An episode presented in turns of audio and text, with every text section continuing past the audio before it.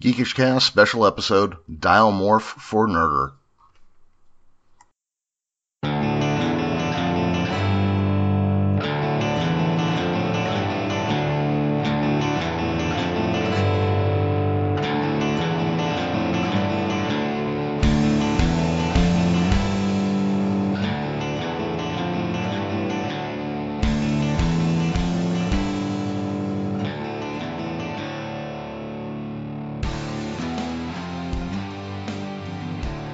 Everybody, welcome to a special episode of Geekish Cast. We're going to be talking about 3D art today.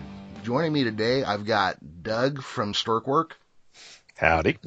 We got Paul from Paul Smithness. PD Smith on DeviantArt. There we go. How you doing today, Hey. Paul? Doing pretty good. That's good. And we've got John Hoagland from, uh, well, where are you from, John? Tell us a little bit about your website real quick. Right, from Vanishing Point.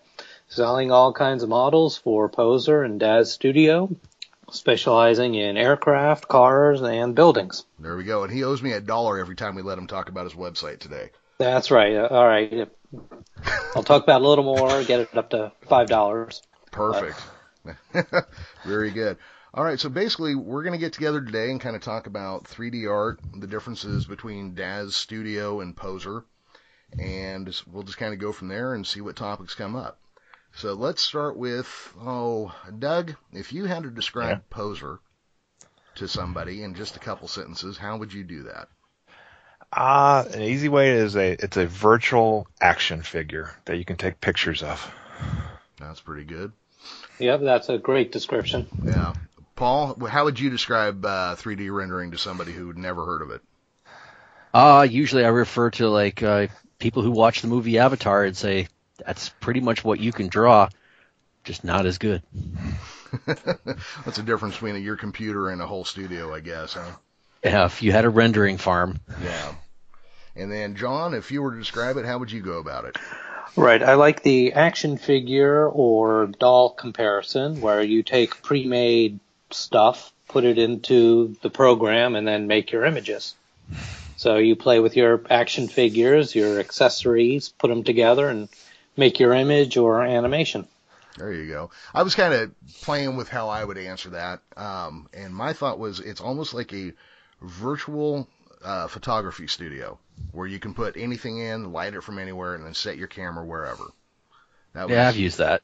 yeah, that was probably the best one I could come up with. See, now I want an action figure interface. You know, have like a 12 inch GI Joe you can pose it around, and that would instead of having to use a mouse. Wouldn't that be cool?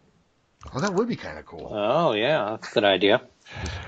Something that kind of feeds back its actual physical Yeah. location. Yeah, I think they did something like that for uh, the first Jurassic Park movie. Yeah, uh, they've actually done that. Uh, you can link Studio, Daz Studio, uh, to the uh, Microsoft Kinect. There you go. Uh, not Microsoft, but the the Xbox Kinect system. Gotcha. you can use their cameras and capture your movements on this as an animation, and then just take those animations and cut it down to one of those poses. God, yeah, living in the Oh, wow. future is amazing.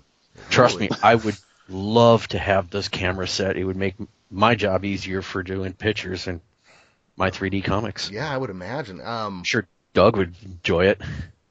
well, Although No, I I, I had to start hating Xbox now, now that you've said Daz Studio. So oh, that's right. Oh, jeez. well, okay. Well, let's let's actually let's let's take that jump off. So, really, um, besides if we leave out iClone, which most of us have never played with, I believe at all. I don't. No. Yeah. Nope. Nope. There's really only two big players in the market, and one would be Smith Micro's Poser and Daz's Daz Studio. So, real quick here, we'll just kind of go around. I, I'm a Daz Studio user. Paul, you are a Daz Studio user. Yeah, I started off with Poser for back in Poser 3, hmm It, it's really the gateway drug of uh, 3D rendering. but that was way back when. Yeah. One there's and then John and Doug, you guys are both Poser users. hmm Right. I started with Poser 4. Okay, Doug, So, Poser 2, and I am a beta tester for uh, Smith Micro. there you go. Oh, okay. And um, Bum, bum, bum. Well, And I was one for Daz, too, so I, I can't be all bad there. no, not at all. I mean, I don't think any of us are really ready to label the other one as the evil empire just Oh. yet. Well, the business or the company itself, yes, but not the not the Yeah, software. Well, they don't pay. I don't us. I don't fault the software for the idiots in charge. Yeah, they, exactly. Uh, I'm going to second that motion from my side of the house too. Yes, me too. I think we will all go in agreement there. Um, so let's, John. How did you get started with Poser? Well, um, yeah, like I said, I started with Poser 4. Um, I've always enjoyed drawing and making art, but I could never draw people. Mhm. They always look like blobs or stick figures. So I came across Poser, uh, yeah, 4 and said, oh, look, now I can make artwork with realistic people. Now, of course, the people models back then were not exactly realistic, but they were better than the blobs that I was drawing. Um, and then from there, I learned how to make my own models using Ray Dream Studio and Lightwave, and just been going ever since, making models and artwork. Again, uh, using Poser, hmm going up through the different versions. Okay. And how long? How long has Vanishing Point been around now? Uh, we opened in, uh, in uh, February 2014. I'm sorry, 2004. Okay, so you're So almost 12, 12 years, years now. now. Uh-huh. Wow, I didn't know it had been. I knew it had been around a while. I didn't know it had been around that long. That's that's pretty incredible. Uh-huh. And just for the uh, casual listener, if you've ever seen Ally McBeal's Dancing Baby, that was Poser. That really? Yes. Wow. Yeah, it was. It was Absolutely. a precursor to Oh, uh, Vic. that's that's right. Because that guy actually just released, a, not just, but in the last few years, released another set of characters for uh, Poser and Daz, right? Paul and Pauline. Um, no. or were they? Or was that no Dawn? Dusk and Dawn and Dawn. Dusk. Dusk, Dusk and Dawn, you're talking about Chris Creek. Yeah, Chris Creek, Yeah. yeah. that's the right guy, isn't it? Yep. I had forgotten all about that.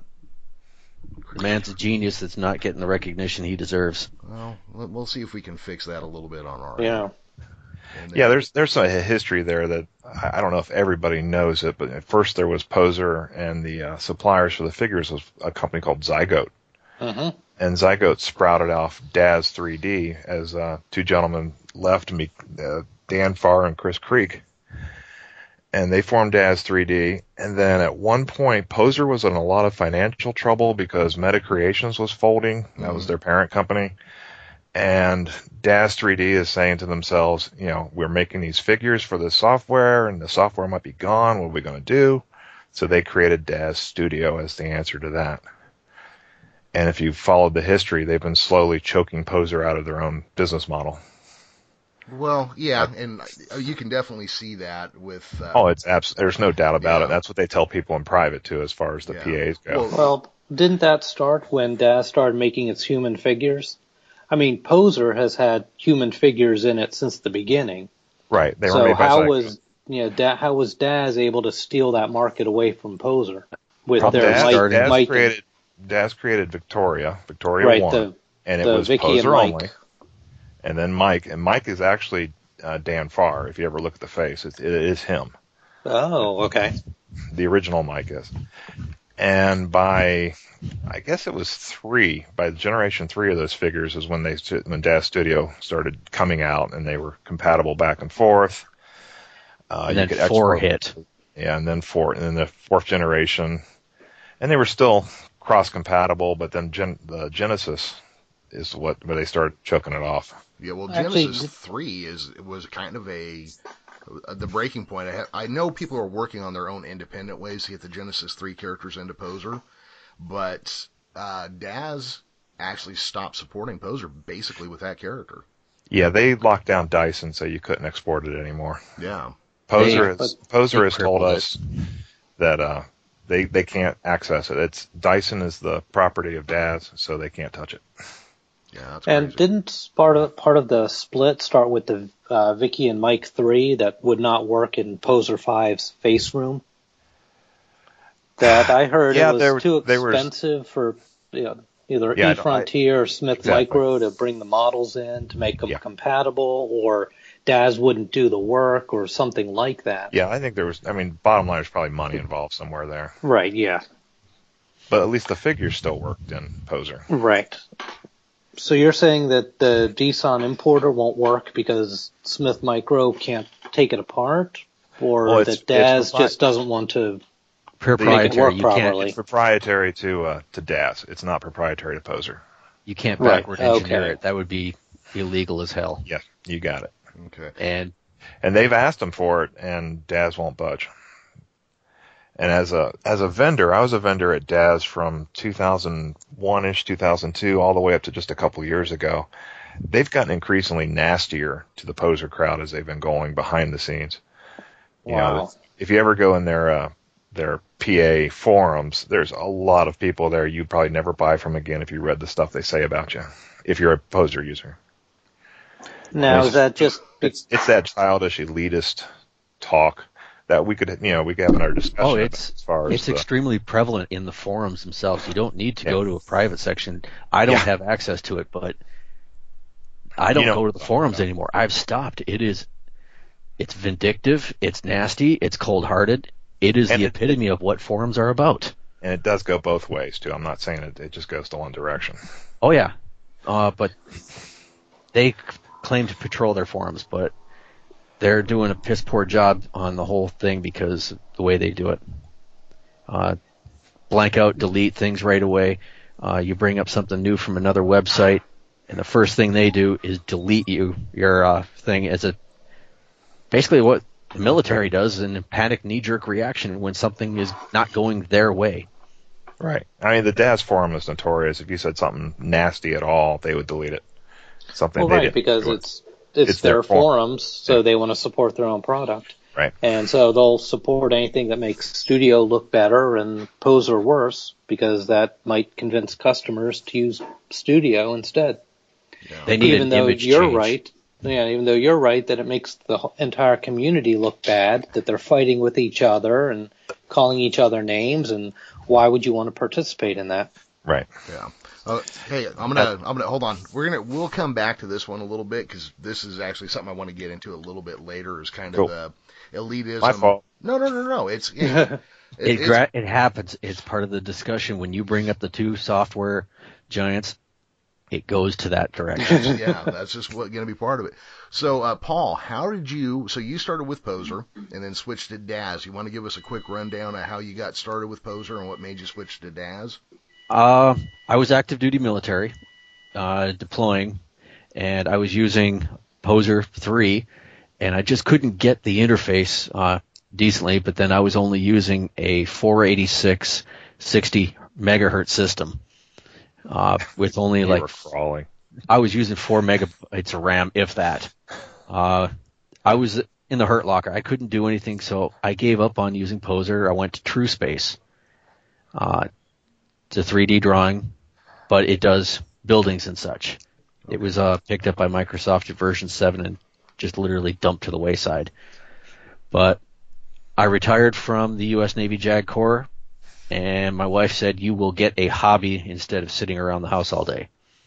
So I went looking around and thought I'd give it a shot again since I had a much powerful computer. I saw this free copy and I picked up the free copy and you know how repetition is the best way to learn something? Yes. I, I uh, wrote my I wrote a comic book in PowerPoint and then used the PowerPoint frames as my framework for doing the comic book and did a, like a 78 page comic book over and over with each page learning how to use the interface. Hmm. Uh, it took me approximately seven months to learn the interface and learn all the nuances of uh, Studio, but that was version 3 or 2.8 or 3.1, I can't remember. So still fairly early in its uh, evolution. Vicky 4 had just come on the market when I started, so I was looking at 3 going, she's kind of hideous I'm not sure I was going to go with it, seeing that 4 had some qualities, and then along came that, uh, the two standard uniforms that the sci-fi community used of uh, Courageous and Valiant. Oh yeah. Uh, Those two became the staple, and you could do anything from there. Yeah, yeah, just by changing the texture and the uh, transparencies, you could really make those two outfits look like anything. That's very true.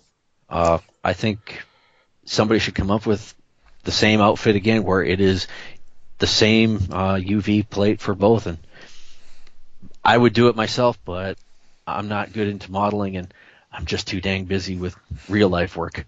Oh, well, that that happens sometimes. That's just part of the thing, I think. Well, but Jeremy's good at making clothing. I'm good-ish. Good-ish. I'm still learning a lot. I mean, every time I sit down and play with it, I still have am learning something new every single time. Um, and I don't know. I oh yeah, actually, John, I actually sent it to you, but I haven't sent it to anybody else yet. The um, the knight errant outfit. If you look at the boots that come with that outfit, and look at the boots I used for the previous year, you can kind of see a big jump from point A to point B. Yeah, I saw it, Yeah. but that was I'm the tester. Well, yeah. yeah. Well, and, and I guess I'm the abuser of the system. yeah, he, he's the guy that comes along and breaks my shit before Breaks I send it, out. right. Yeah. That, You usually should see the pictures. oh, there's a couple there's a couple rough ones out there. There really is. And then me, I kind of I used to draw a lot when I was younger. Uh, even self-published a couple comics back in my teen years. And then uh, as my plumbing wholesale sale career took off, I quit drawing. And a friend of mine gave me an early copy of Poser and a bunch of discs with content. And then back in 2009, my wife and I lost a child at the same time that people quit building, so nobody was buying plumbing. So I spent a year uh, drinking heavily and playing with 3D art. And then as I was learning more about the poser that I had and the content on there, the poser uh, version, I don't remember what number it was, broke. I couldn't load it anymore. That switched me to Daz. And I Seven. Uh, yeah, I think it was seven. I, I think Hey. so. Doug, will you agree? Probably seven. Mm, Probably Ah. seven, yes. I've I've been stable actually ever since six. Because I know they had a really bad version that everybody just kind of turns a blind eye to and goes, "That one didn't happen." Oh, that, that could be. Currently, it's eleven for me is the bad one, but oh, Yeah, because whatever one, whatever one this was, it just one day it broke and I couldn't reload it, and that was that. And then I switched to Daz, and then during that period of time, I realized that all those discs of content that this guy had given me were most likely stolen. So I, I kind of switched as soon as Genesis One came out. I kind of like tried to dump as much of that stuff as I could and just buy what I needed and learn how to make what I wanted. And that's kind of how I came into it. I can believe that. I can see how Mhm. the guilty conscience. I worked for Navy JAG Corps, so I tried to stay clear of the uh, the seedy sides. Mm-hmm. Exactly. So, there's a lot of them out there. Oh sure. Yep. You know you've that- made it as a vendor when you find your stuff on the uh, on those sites. I still check from time to time. My stuff hasn't made it yet, but I have noticed my name turn up in some of their metadata and SEO stuff. Where, I got pi- I got pirated as a an author itself. Oh, did you? well. Right, that means your content is worth pirating, that people want it and they either can't buy it or whatever else. So I look at it, find they think I'm online. that Yeah. they think I'm that great that I I need to have my stuff stolen and shared. Right, yes, exactly. Oh, you're like the new Metallica. I'm not going to go there.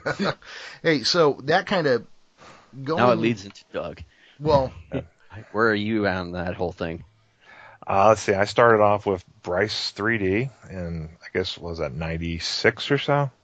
Jumped into Poser from there, and uh, became a vendor around 2001. I, I beta tested for Poser for the last, I guess, two or three versions. I supplied stuff to version five. Uh, I make my own comics, and most of my comics are all adult oriented, so I don't give those away too often. Isn't that pretty much what happens with the uh, this whole 3D thing? Is that eventually you lead to the adult content at some point? you got to pay the bills, you know. Oh sure. Well, I, I look at it.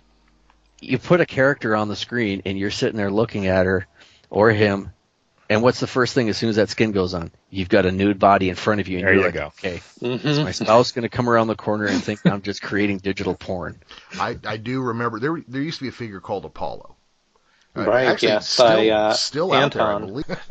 but um, so I I'm playing around with this, you know, like again, like I said, it was going through a real dark period in our lives when I first got turned on to really delving into 3D art, and I downloaded the Apollo character. I load him up, and if you had him, you know he loaded in all of his glory. Uh, Yep. Anatomically correct. Yep, with a big old Yep. swinging member on him. And so I've got this big old naked penis on my screen attached to some dude. And a friend of my brother's comes through the door and he goes, what what the fuck are you doing? I'm just like nothing. Don't don't even worry about it. Let's just move on from this topic and pretend you never saw a penis on my computer. You never hit wireframe so fast in your life. Oh, oh, I just I just I just dumped the program like nope, no, no. It's yeah, just like having your wife come around the corner while you got a naked girl on your computer screen. It's like how quick can I close this window? Close. Oh, yeah, but that's like, oh, what were you looking at? Show me. I want to mm-hmm. see that. Well, See, now, in my house, I can have the naked women on the screen. It's when it's Amazon on the screen I get in trouble oh, because you're shopping. because I'm shopping. Oh yeah, well, it's, what are you doing in there? Oh, it's just naked people. Daddy's paying the bills. Don't worry about it. right. Are you And buying today- more more shoes? No, I swear to God. Today's note for Amazon is that Star Wars Force Awakens comes out on April 5th on DVD and Blu-ray. They finally Ah. announced, huh? Yep. They're not wasting any time. Kind Well, of they were taking- me. They were taking pre-orders before the movie even came out, I think. Oh, I I was over at a record store and I picked up the soundtrack and the guy asked me, "Do you want to pre-order the movie?" I'm like, "It just came out yesterday." Just Like, oh, it. oh, we're we're already accepting pre-orders for the movie when it comes out here, so you'll have your copy right away. Oh, I know. I had already checked to see if maybe there was a Chinese site selling a, a, a high def print, like illegally across borders, just so I could have it. Nobody was yet, though. Sure. No, seriously, I'm I, I am still without the Force Awakens, and it saddens me. I have to listen to the audiobook and go through my sad little visual dictionary just to get my Star Wars fix. but you know, we're getting a little off topic there. Uh, no, because okay. actually, all of the sci-fi stuff does lead back into what we're doing because I do sci-fi comic books. I uh, do, a I lot do of the sci-fi stuff- outfits. The stuff leading over at Vanishing Point Sci-Fi. Right. I do all the model, the uh, vehicles and such. Doug. I've got sci-fi stories. So There, there you go. all our hobbies are influenced, and what we're doing is influenced by the real world stuff going on around us. Absolutely. In the world of uh, Poser and, and Daz Studio, if you look at the clothing, it's mostly, well, 10 years ago, it was mostly science fiction, fantasy, and a little bit of current modern clothing at the time, but heavily science fiction and fantasy. You know, the the ridiculous armor with the midriff exposed for the Mhm. female. And, Naked Vicky in a temple with a sword. I mean, you you can Right. tell who their who their target audience is, and it was us. Yeah. Matter of fact, there was there was a whole thing that I read early on. It was asking. It was just I don't even remember what forum. It was like, how do you make artwork in Poser or Daz Studio, whichever one it was. And the guy writes back and he goes, well, first you get really good with um, transparency maps. That way you can do facial shots of semen. And I was just like, wow. So I see what kind of reputation this has. But but I digress. That's so many get- shades of wrong. Um, well, you know, from there, let's go ahead. There is one thing that comes up all the time when you're discussing 3D artwork, and whether you're modeling it and doing it yourself in Maya or some other p- program package, or if you're using Daz or Poser. And that's basically if you're using Daz Studio or Poser, you're a phony, a great big phony. You guys run into this? Right, because you didn't Family make the Guy models line. yourself. That's yeah, that's kind of the way everybody seems to come at it. I've come at that same thing, and I point out that what I'm doing sometimes is, as you said earlier, very close to what we do with photography. You got to know about, and studio camera is very similar to a camera in its way. It has settings, and especially with the new iRay engine, uh, you're dealing with ISOs and closure, closure, or the shutter speeds and things like that as well. Poser So you also. actually you have some serious. I wasn't sure if the new version of Poser with its even old Engine. versions of Poser, you have shutter speed. hmm And depth of field. And Yep. God, I love F- that. and the f-stop. But yeah, uh, all of these things they play into that whole thing, and they're like, "Well, you didn't make it." I said, "Well, you Right. didn't make the crayons, you didn't make Right. the brush, you didn't Or- make the paper." You didn't make the trees and the mountains out there when you took your picture. Yeah. Or you didn't make the fruit that you've arranged on the table. And I've get told that it's that doesn't even compare, and I'm like, but it actually does, because your canvas is paper, my canvas is a screen. Well, and I think there's a certain amount, I, and Doug and I talked about this back when he and I uh, first did our interview for Geekish Cast. Um, but there's there are people who have a good eye for design and layout, and then there are people like me who really struggle at it. But if you've got a good eye and you can lay out a scene, it's still artwork. I don't give a damn who made the made the individual pieces. You're still the one who created the whole. You're the one who lit it. You're the one who photographed it. You know. That's why right. always You're the one that yeah put together the arrangement of the elements to create the scene. hmm I always just say, "What is art?" You know. Anytime somebody Right. has that argument against you, it's like, "Well, define art for me." Wow, that's getting esoteric. You know. And That puts them on the spot. I can see how that It- can really I think make it all- things it- awkward. it goes back to the you know you've got the two neighbors and the one buys the new car then the other one buys the new car and you know back and forth and you try and always one up your your Keep- buddy or your neighbor and Keeping up with the Joneses. we exactly mm-hmm. it, it just it's just childish crap Yeah.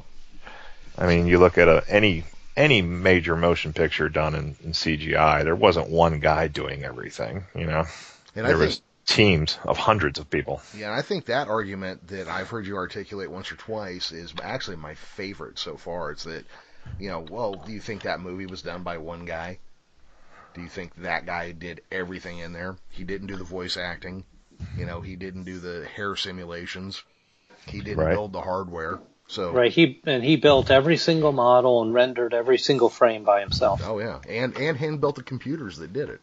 Right. Yeah, from scratch exactly. Well, I mean, everything in the world is better when you build on something somebody else did, and we all get to see far because we stand on the shoulder of giants, so to speak. you know? hmm All right, so you guys don't give that argument any credence then at all. It's just people misunderstanding the difference between. You know, I can appreciate somebody who built the 67 Stingray that they used in their image, and that's great. That's, I wish I could do that myself, but just because I went out and bought one doesn't make my image any less an image of a 67 Stingray, you know? I, I would agree. Right. Well, And of course, I mean, I, there's the other argument that the big companies like ILM actually use Poser for pre-visualization. I've seen some screenshots in art books that they used it, I think, for um, episode two, Oh. Attack of the Clones, to lay out some scenes. You want to Be- here? I got a really good one for you. Take a look at the reimagining of Star Wars based on the uh, Star Killer as the uh, this theme. It was a comic book that came out last oh, year. the Dark Horse book, yeah. Yeah. Oh, right. Take a look very carefully at all the background sets. They're the Dystopia sets from Really? Studio. Uh, they used the cars, the pits. Uh, the figures were drawn, but all of the backgrounds, all of the technology. Uh, there's a scene where everybody is sitting around a giant table in a hall. It's one of the grand libraries from Daz. Hmm. Um, I believe it, uh, Jack. I can't remember his last name. It Starts with a T. Yeah, I don't know. Uh, I believe it's his one of his sets because a lot of his sets are, were in this comic book, and I was like, what they did is they just blurred the background of these renders so the characters stood out. So, so there you go. You have professional companies using Poser or Daz Studio in their professional comic books that they're selling to the public, and they didn't make the backgrounds. Nope. But John I Byrne. mean, it's Oh, Yeah. yeah. John Byrne does a lot of poser work. John fact, Byrne does? Yeah, he's a, even He's a good 3D, art, 3D artist in his own right. Oh, I didn't know. See, I haven't looked at a John Byrne book in a long time. Yeah, Probably. he's now. Yeah. What's he doing now? It's that Star, Star, Trek. Trek. Yeah, the Star Trek where he repurposes the uh, imagery from the shows.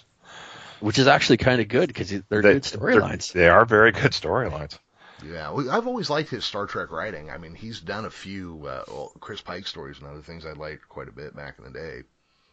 Um, let me see here. Oh, you know what always kind of cracked me up was uh, Paul. You want to talk about your your uh, Star Trek creation that has now been on the cover of Star Trek comics? Oh, wow, really? yeah. Um, you know how you've got the uh, Mirror Mirror Universe pin. Uh, it was an idea that uh, Roy Knight and I were tooling back and forth with each other, and we had uh, Fisty put it together for us. Uh, she's one of the uh, PAs from Daz, and she did it for free for us. Well, it was released for free, and then come about three months later, it shows up on the cover of Star Trek, the new reimagined comic book series, on 15 and 16 as uh, Spock's collar devices, as well as the big image behind him. Wow, nice. Mm-hmm. That I'm blew like, me, okay, that blew that's me geek away when you told me that. Mhm. Yeah. Yeah. Because I immediately went and downloaded the pin and then got the comic, and I'm like, yeah, that's it. And then I fitted that pin to the new, uh, at the time, the new Genesis 2 characters as well. yeah, I had you help me out with that one, so Yeah. it would fit it because, again, I don't understand a lot of the stuff going on in the studio. I just know how to make a story and I know how to do the images and do that part. Oh yeah, and let me tell you, if if you've if anybody out there listening has never looked at Paul's uh, 3D artwork, Paul, where can they find it? Uh, pdsmith uh, dot deviantart dot com. Go check it out. You're you'll be amazed at some of the shit he pulls off in 3D rendering. It's just outstanding. Um, I use him for all of my uh, all my product renders. I just send it to him, have him break it, then we fix that, and then I have him make the images. So guys, let's um we're gonna stick with the theme of elitism here, and we're gonna move on from you know guys who shit on people who use you know pre-built models and renders. We're gonna talk about some of the elitism that happens between poser and studio users. Because I Bum bum bum. uh huh. And I know there's some of that going on because we talked a bit earlier about on the forums on Daz Studio where you'll see them just really taking the piss out of poser users. Where where have you guys run into the worst examples of elitism between the two software packages? The the uh, PA forums. Well, you you can go with the PA forums, but uh, the rest of us here don't have access to that. Right. Right. Yeah. But yeah, uh, I would see the PA forums as being that little behind the door thing where they can just rant and rave and pretty much act like children. use the sort of language that only gets used at country clubs now. Yeah. Yeah. Uh, they say it's probably it's for whatever uh, adult purposes, so to speak, of getting things done and talking and communicating ideas over what's going to be coming out soon. But I'm sorry, uh, what you see in the normal forums, you know it's got to be carrying over. Uh, like when the new poser came out, I can almost guarantee that there was an entire thread, if not two or three, that complained and said just how bad it was, Mhm. and how a lot of the poser users were even saying, "Well, since you don't even have uh, support of the new Genesis, a lot of the poser users jump ship." You know, Hmm. I can't blame them either. Yeah, and guys, Right. what what is everybody? If you're, us- and I'm gonna kind of take a sidestep here. If you're using Poser now, what figures are you still using? Uh, Vicky and Mike four? Is that what everybody's I still am, using? yes. I'm I'm still using Vicky 2 and Mike 2 because I collected so many clothing and textures and poses that I didn't want to keep upgrading every year to, to have to replace my entire content library. Yeah, and that's But that's going to be my major complaint. It- So that was kind of the issue I'm running into is that I started developing for Genesis 1 and then a year later Genesis 2 and then a year and a half later Genesis 3. Having to change formats and characters a lot is is kind of a bummer to put it in the simplest of terms. right, I was Well- just going to say that for any clothing makers, you develop a workflow for say Vicky 4, you get everything down and oh, here's a Genesis 2 that all the customers are now buying. You want to make products for the customers. So now you have to make your clothing in Genesis 2 again, and now here's Genesis 3. You have to do it all over again. Now that's Because why you got people like uh, out of touch from Rendo, who's he just stops using one character and then moves on to the new one. Next, right, yeah. He's not rebuilding the old ones. Um, Power Age, he's rebuilding everything, but he's updating it for the current generation so people can use it. Uh, I see a Ah, benefit, okay. but I also see at the same time as a really cheap way to get extra cash out of some products. But what he's upgrading. That's the business model right there. You nailed it. but what he's upgrading are some of the better quality things of his uh, library or of his Right, store. now the next question is what about using programs like Crossdresser and Wardrobe Wizard? How many people actually use those and convert their library of clothing? Now I- I've I've never used those. I've never just used use- them. That's Okay, it. I just used because actually, I- Crossdresser like three days ago. Yeah. Okay. Yeah, I've been using Crossdresser for years, and I think it's very good. But I convert everything to my uh, Vicky two and Mike two characters. Uh, I think the big reason that maybe Jeremy and I is because we got blessed, so to speak, with the auto fit. That's true as well. Okay. yeah, like the a lot of the a lot of clothing that you bring into Daz Studio now, you just click on it and it, it basically fits or it gets close enough that you can make it work. and I came up with a, uh script, a little bit of figuring out of how to uh, get the Genesis 3 clothing to work on Genesis 2 because so many people have so many skins, so much time and effort Mhm. invested in this Genesis 2. It kind of became the new Vicky 4. And Yeah. Mike 4 uh, figured Genesis 2 has things that the current one doesn't have. Uh, it's easier to use and manipulate, in my opinion, because you don't have two necks uh, buttons. Um, I'm leading the charge on Power Pose, which is kind of like a puppeteer, and it allows you in studio to move your character around instead of having to actually touch the character in the center of your screen for those pivot points. Yeah, and you set my you set my Daz Studio up with that when you were here in California. And I showed you how fast I got that character into a run position, Yep, that was. and I never. Go ahead.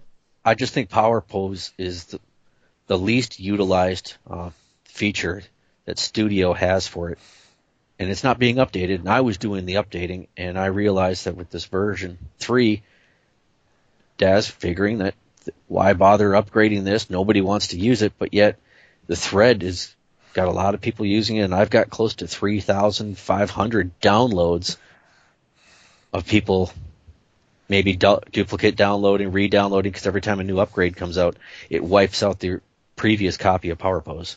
Right. Hmm. Well, that's still pretty Uh, slick though. I want to point out Poser also has a fitting room that a lot of people don't realize is there. Mm-hmm. Yeah, you guys have a material room and fitting room that it just I wish I had. Uh, I would love to have that dynamic drape feature that you guys have, where you can turn pretty much any clothing and drape it so it looks more Right. natural. I wish I Right, had. but I wonder how many people use that feature compared to how many people just load the character, load the clothing, hit conform, pose, and render, instead of taking the time to calculate the clothing dynamics. Right. I think that depends on the sophistication of the artist and you know who's Mm, playing I- with it. I think the If big it, if it's the hobbyist that just wants to make pictures, and I'm not saying anything's wrong with this, but if they're just making pictures of fairies on mushrooms, they're not going to bother with that. Right. Especially once they find out it takes you know 20 minutes to do the simulation or longer, and you know it'll take a few days to learn how to do that in the first place. They're not going to touch it. I've looked at a lot of people's art images, and you can tell who's using Poser one way and who's actually learned a little bit more of how to use the Poser lighting and rendering settings. It just has that feel of you haven't really tried to learn what you're working with, and I think the dynamic uh, settings is one of those key things where when you look at that character, everything just kind of lays properly, everything floats in. It shows a more polished image. Oh yeah. Well, and there's and I'm not going to mention any names here, but you can definitely tell when somebody is like you, Paul, have really dug in and you really get whether it's just at an instinctual level or an uh, intellectual level. I can't really say, but you get how to put the scene together, how to light it, how to get the best results out of it. Then I have no idea why or how that happened. I just That's kind of what I meant. I think it's almost instinctual with you. All right, that, that kind of artistic eye. Yeah, exactly. There's a guy who has, I'm not going to say his name, but he has bought almost every outfit that I have published. And he's doing some Star Trek comics, and it's cool looking, but you kind of feel like he left the camera open too long, or, you know what I mean? Just, there's something, the lighting is always a little off. There is something always a little bit too washed out about his image. And I think, I know who you're talking yeah, about. Yeah, I, I figured you would. I Um, got him. Yeah, and, you know, I've his, his talked to him often. yeah, and his stuff looks cool, but you can tell he's a guy that another year from now, his artwork is going to be leaps and bounds above where it is because instead of studying it, he's going to learn kind of like the rest of us. We're going to do it time and time and time and time again until we accidentally figure out how to make something better. His to in his defense, the uh, philosophy that he was using, as well as a, a, lot of other people who are doing this, uh, the comic books like Doug and I do, mm-hmm. is that he wanted to maintain the same look from first book to last book. That's over a period of seven, almost eight years, where every single book of mine is slightly more advanced, slightly different. My latest one looks nothing like my first one because the eyes aren't blank. Mm-hmm. The person is actually standing. The hands are a little bit curled in. The fingers are a little bit bent more naturally. Uh, the eyes turn. Nobody's floating in the air. it's just all that little stuff. Right, but I think that comes with experience also. After posing characters for so long, you start to look at all those little details. Mm-hmm. So this guy wanted to maintain the same look for eight over eight years. He purposely he, didn't learn. or didn't. uh, I'm sure he learned, but he just didn't feel uh, didn't it would apply. take away it would take away from the look of the books because he started using V3 and M3 and he stayed with it the entire time uh, up until the most recent last book where he threw in a couple M4 and V4s, but it had that V4 M4. Uh, the T-shirts have are so tight that the guy's nipples are point, pointing through. That was one of the M3's problems with their shirts, the nipples. Right. Uh, the blank stare, the solid hands, the fingers didn't bend. These are the little tiny details that people forget but you got to even move one finger, bend it a little bit, and it gets you that little tiny bit throws it over the edge of well, better... sub- subconsciously people notice those little things. Um, I can tell you since I started recording podcasts, I pay a lot more attention to sound than I ever thought I would. And when I listen to other people's recordings now, I'm picking up like, ooh, they could have, they could have, you know, used the noise remover on that, or they could have done this. And when you're looking at people's artwork, and we all did this, I'm sure. Our first renders, everybody stood stick straight, arms at their sides, back perfectly straight, you know, feet directly under the body. But if you move an elbow, twist a wrist a little bit, it just adds a subconscious element of actual life and movement to something. Yeah, I'm going to agree with that. Mm-hmm. Right. Yeah, it's you know just like you know, I, I would even think, and I hadn't even thought of it till now, I'm going to start playing with like, you know, the chest moving it in and out so it looks like somebody could be breathing even a little bit. Just to see if that, if that's detectable. There's a breathing morph in there. Yeah, that's what. I, but I would never, I would never really think to use it until we were just having this conversation. All of a sudden, my brain rewired itself a little bit, going, "Oh yeah, if you just use these things that's like, a little bit. That's like dilating the pupils. That's something nobody ever think, you know thinks of. And, and isn't there some kind of auto balance control in Poser where you start moving a foot and then the hip and abdomen start to bend slightly? The kinetics, yeah. Yeah, you. No, uh, I don't know I if it's Studio the can do it too. Yeah. A version of it. Studio has the same thing. It just, it's very clumsy. Okay, right maybe that's because I'm not familiar with using it because I'm more of a hands-on and I use the power pose for moving my characters around.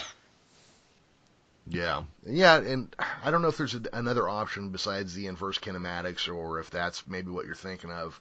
Um, but I know when I've played with it, when I've left it turned on, you end up with some goofy, goofy things if you just change something in a small way. That what it does to balance the center of gravity, you're just like, I don't think human beings move like that at all.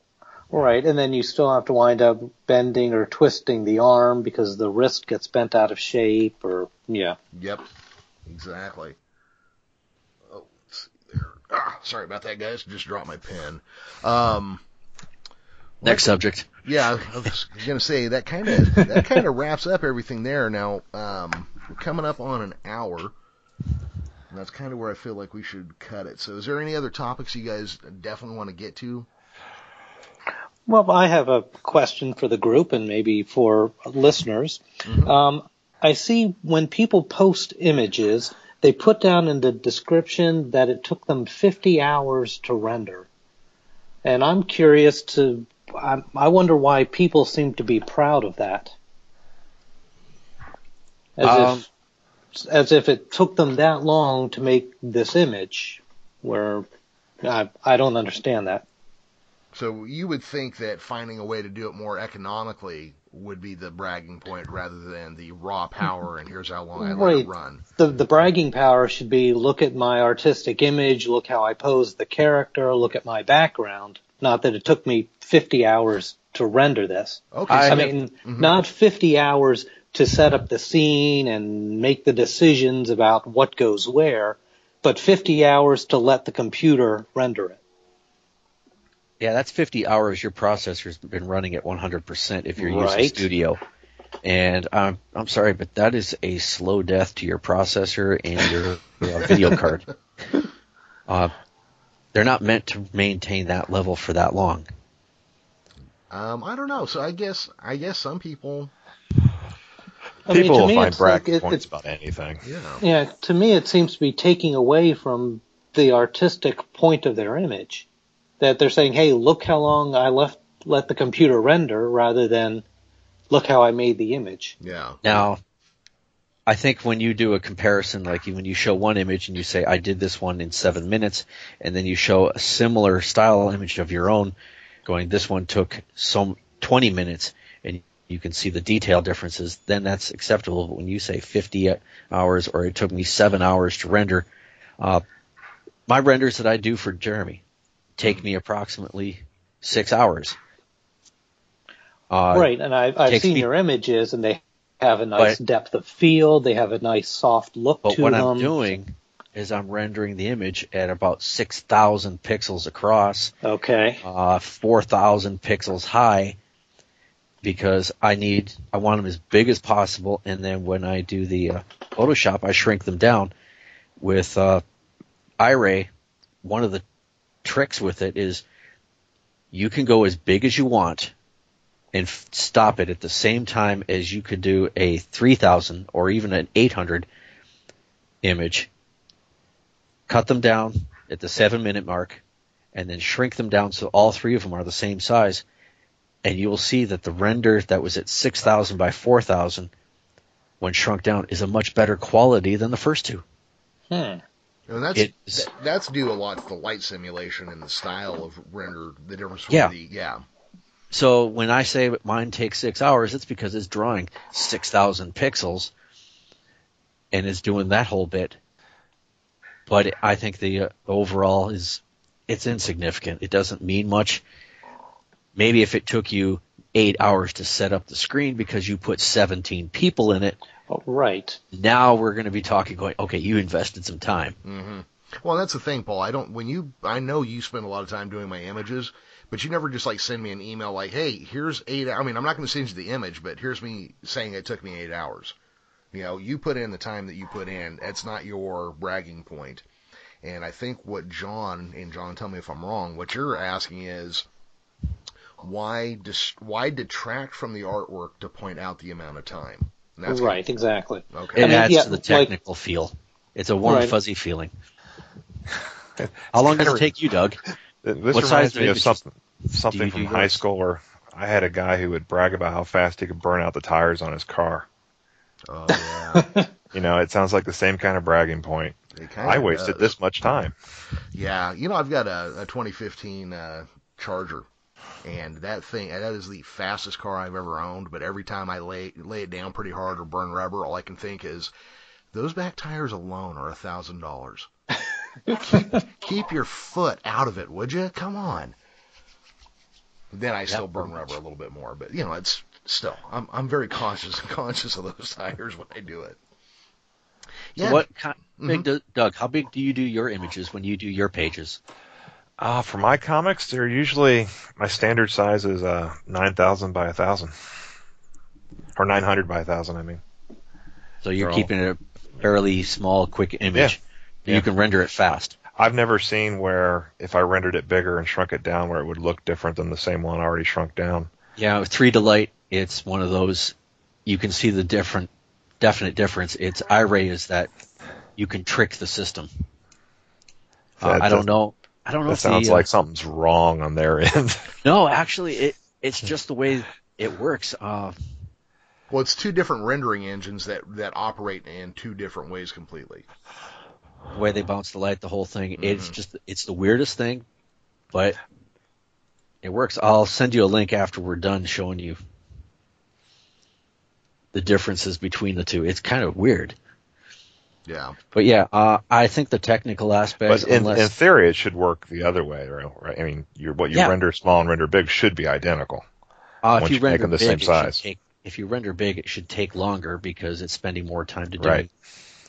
But I can do a, a fast, clean render in seven minutes if I do it at six thousand, then shrink it down, and I'll have a better quality than the other way. Yeah, everything in mine's almost always uh, for screen viewing, not for print or anything. Yeah, I, when I quote a printing price, it usually gets rid of the client pretty quickly. Well, I would imagine. Nobody likes to pay for anything anymore. right. That's.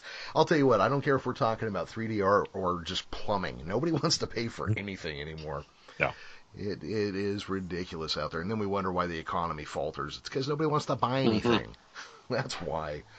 Oh, I won't even go into how many free things I have in my runtime. oh yeah, yeah. Well, I know this is. I've I've gone back and read some of uh, John's blog posts about this. I know this has got to be a topic that gets his blood boiling at points. Just you know, Right. pricing Yeah. schemes and all that.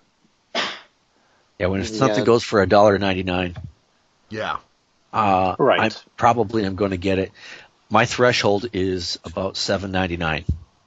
Oh yeah. Well, that's why I spend a lot more time on Renderosity than I do on Daz's website because there's a lot of people making a lot of good products, and the prices on Render on Renderosity are a, they're a field. They could be a buck. They could be you know two hundred. It just depends on what you're looking for.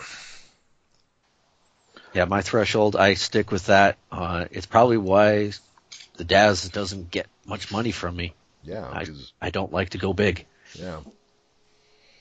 Oh yeah, we could have a whole discussion about Daz pricing because to me, and again, I, I just look at their prices every so often, but it seems like they have higher prices just so they can run 50% off coupons.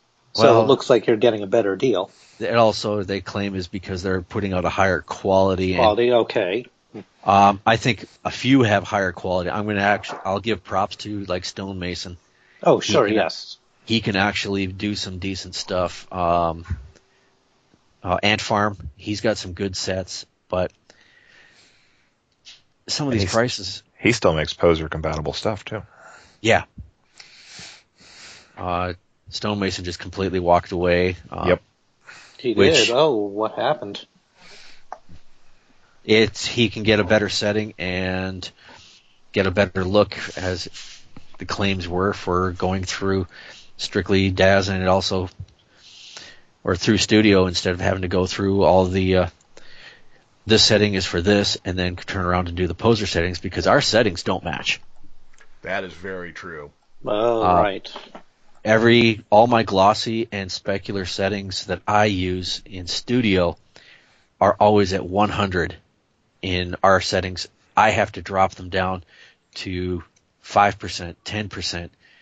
Otherwise, everything washes out with this ultra shine that Poser uses. Your bump maps are down at 3.1%. I need them up at 75, 85% so I can actually see them it's the conversions were not done. Even though the two softwares were compatible, they look at things differently. Very So- much so, because when you get a product, a lot of times, like you're talking about the specular or the ambient, is ambient. They'll be the opposite of what we need it to be. So we'll have stuff when you render it and it's all black, and you have to go through and start changing each piece of each. Like there's an enterprise bridge set for free, and if you go to use it in DAZ Studio, be ready to take your time and go through it piece by piece to find out what makes it work. Oh, from Trope. Yes. Oh, Tropes. wow. Trope's um, original, the original series Star Trek. Um, many of the lights and windows, the ambient is turned off, or the diffuse, which is the texture, is shut off, and so you got to go through every single one and reset them. Yeah, and it's Well- a beautiful bridge set. It just does not work out of the box for DAZ Studio. So then why does Studio import the settings like that? Did I mean, it makes you wonder if they tested it or the, why they decided to do it that way. I can't. I'm not even going to speculate. Yeah. It's just the way it is, and over the years, I have just learned to adapt. Yeah, Yeah. I think that's a big part of it. Um, and I think you know we'll go ahead and we'll start getting ready to wrap this up because I would like to come back and do another full episode uh, in another three four weeks if you guys are on board. Sure. Yeah. I'm all or for it. Sure. Yeah, Even sooner. um, yeah, you know we could. Um, you know what? Here we'll I'll tell you what we'll we'll all talk this week and figure out when we want to do it again. Um, because I'm actually having this is I mean this is getting really geeky. I don't know how many people are going to listen, but I'm learning a hell of a lot in this conversation. Sure. Yeah. But so um, the the topic I kind of want to finish with, and this is going to go back to the uh, elitism between Poser and Daz. Do you think Daz lets some stuff go through just to encourage people to do more stuff for Daz Studio? I mean, do you think they're, you know, like we're talking about the bringing things in that were made originally from Poser? Do you think they left a few small broken pieces out there to encourage people to make specifically for them even that early on? You mean like the impo- importer? Yeah. The I would- importer has never worked properly. Right. So I would say, yeah, the DSON importer. I mean, I don't want to say they broke it on purpose, but that would be a good way to get people to use Studio, hmm and so they would not have to support Poser. Someone comes to them and say, "Hey, this product won't work. Uh, Genesis 3 won't work in Poser. What do I do?" Oh, just install Studio. It's free. You don't have to pay for Poser. Oh, okay. So I mean, I, I don't want to say that was done on purpose, but it could be a good business decision. Yeah, especially since now, when I didn't know this before, originally Daz was worried about going out of business because Poser almost went out of business. That makes Correct. a lot of sense to me. hmm So then I mean, they want to the- kind of hedge their bets and make their own rendering software and not depend on Poser. Yeah, that makes all the sense in the world to me right there. I mean, look at what Daz actually produces as a something that they sell. It's V what V7 and M7. That's pretty much you know an occasional. I mean, how many original files do they actually make anymore themselves? It's not made by a vendor. It doesn't seem, Right. And, Uh, and they don't even really make that because it's in-house and that makes the Genesis, but they give that away for free as part right, of I was right. going to say they give their figures away for free. They give the so base their so their business model is all depending on you getting the latest version of Victoria and Mike and buying all the clothes for them, Mhm. buying the settings for them, and that's where they make their money. and I'm going to of go. course, I would- buying from Daz, not other sites. Correct. Okay, I want to go on record here. I am going to make my prediction with Daz Studio 5.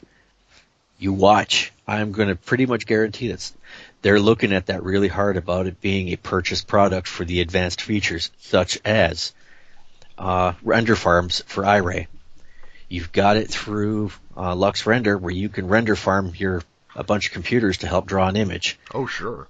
That feature has been crippled in iRay. And there's a lot of other things that are just not up to par in Studio. And I'm guessing when 5 comes out, if you want the professional version, kind of like uh, when Studio was version 3, you had the free version and then you had the professional version that you had to pay the big bucks for. Oh, sure. Yeah, I can easily Um, see that I'm gonna yeah. I'm guessing version 5 will be split up like that. Uh, it's the way they think, the way they act, the way they push things. Oh, they definitely compartmentalize their product. You get their base product, and then there's all these little add-ons for 10, 15, 20, 35, 40 bucks. But at least that's always how they had done it in the past, where their puppeteer add-on was this much to get it in there, or their mouth morphing auto speak Yeah. software. So I would not be surprised to see that. Um, and it seems to me like it's a good business decision by them to keep. Well, here here's kind of Keep one ver- keep one piece of it free, yeah. so they continue. But if you want all the added special, and then remonetize each piece from there, just like they do with uh, just like they do with content. Honestly, yeah, I'm totally against that whole business model uh, because they're already jabbing us with the products being so priced high. mm-hmm. What was it? Uh, E-on that had Vue d'Esprit that you bought all the add-on modules for it for all the uh, fancier lighting and the fancier rendering and Right, you get the base version of Vue for either I don't think it was free, but it was a lower price. Right. And then you have to pay for all the add-ons. right. But of course with Daz you get the human figures for free, but then you need to buy the morph packs to make them usable. Right. Yep. Because you can't go buy a character pack without the morph packs. I think if And- Poser wants to become a challenge, they need to seriously Smith Micro needs to look at the possibility of making Poser free or reducing that price from way up there to something more realistic. That and I, I would think that they would they need to find their own content production as well. Um, you know, because now how old is the Michael Four and the Vicky Four character at this point? It'd be 10 years this summer. Yeah, so I mean, and that's what everybody's still using for the most part, as far as I can tell. God, it's had a longer lifespan in Windows XP. Yeah, yeah. Well, because I mean, But- I, I know on an almost weekly basis, daily basis, and John can actually support me on this because he gets emails as well. Hey, when are you guys gonna make? When is Invent Invent 3D gonna make Trailblazer or blah blah blah Right, for yep. Michael 4 for V4? And I'm like, guys, this is I I have to model it, then I got to send it to John, who has to stop everything else he's doing to put it together, to send it back to me so I can test it, so I can make textures for it, so I can send it to Paul, who can try to break it, who can render an image, who can send it back to me with the images, so I can send it to John, and then we're gonna make three dollars and twelve cents when it sells. Right. Yeah. And does Paul have V4? Does he have all the morphs? Oh does God, he yes. use Poser to test it? Okay, you do. Okay. Well, Yeah. I yeah. have, I do have Poser. I have, um, I think I have ten, and I do throw the pro it into it and test things out with the V4 versions. hmm I got to stay up on top. If I'm going to abuse something or tr- break it, I got to make sure it works. Well, it's just, you know, because the workflow of me making something for Genesis, I make it, I texture it, I send it to Paul. Paul goes, hey, this part's fucking broken, take it back to the factory. Oh, okay, I fix it, send it back. He goes, cool, here's your renders. I package it up, I send it to John, and we move on to, you know, beer and pizza. Right. Yeah. Yeah. So it's it's a very different workflow. So yeah, I mean, I would And I don't think, get paid for this. no, you do not, but you get to hang out. I out. get a free us. product. Yeah, I get a free product out of Get a free product. Yeah, but so I would think Poser, if they want to claim back a big chunk of the market, and I honestly don't know what the market share is. It just seems to me, anecdotally, Poser is in the losing position. If they came up with their own content, um, Well, new they do though. I mean, well, they new, have. new, newer characters, Yeah. newer stuff, and really drove at that. It seems to me like that would be the way to do it. All I know about Poser 11 has all new figures in it. It does. all Oh, yeah. but if they pushed it harder, like really got it out there and did release I, packs. I wanted to see uh, Chris Creek's Hivewire get with Poser and, and lock it in there. Mhm. oh, that, would would be that would have smashed been Daz right back. But I would do want to point out Poser 10 is 72.29 on Yes, I was Amazon right gonna now, say you get it cheap at Amazon. and it You don't have to buy of, the latest version. tons and tons of content already on there. Yeah, that's the thing. We see. I mean, if you're if you're an architect, of the software. let's say if you're an architect just wanting to do you know shots of a building that you've somebody's constructed in CAD and you want to bring it into Poser and put some people around it, make a pretty thing, Poser will work just fine. You don't have to buy any extra figures or clothes; it's already there. That's a very good point. I, I I know mean, there's other there's other markets besides us superhero sci-fi dorks who you know are stuck on the the Victorias and Mikes out there. Oh, sure. Um, and you know, just to wrap up, let's go ahead. I mean, if anybody else can think, so Doug, you're going to go with architects. Who else do you guys think could use one of these products? Um, Forensics. forensics. That's a good one. Yes, and uh, like me, artists who are just making all kinds of artwork and just need a human figure because they can't draw people. Mm-hmm. Yeah, I mean, the does everybody know the origin of Poser was just to have a uh, a live person instead of hiring a model to stand there, you Yeah, just, just use use it for reference art, right? That's all it was Yeah. for. Yeah. That's Yeah. how that's how I I was introduced to it was with that introduction with that description, and then I realized, well, hell, you can do a lot more. You know, if you paint the Didn't the- guy. Didn't the guy want to make a comic book himself and just never really got around to it because he got bit caught up in the business side? I don't know. I think that was one of Larry the. Weinberg. I think that was one of the original background ideas on why Poser came around was he wanted to do comic books. Hmm, that'd be interesting. Well, guys, I'll tell you what. Let's go ahead and let's wrap this up. Um, so this was our special episode of Geekish Cast, which we're going to be calling Dial Morph for Nerder. John, if they want to find, if people out there want to find you on the interwebs, where would they go? Right, uh, www.vanishingpoint.biz.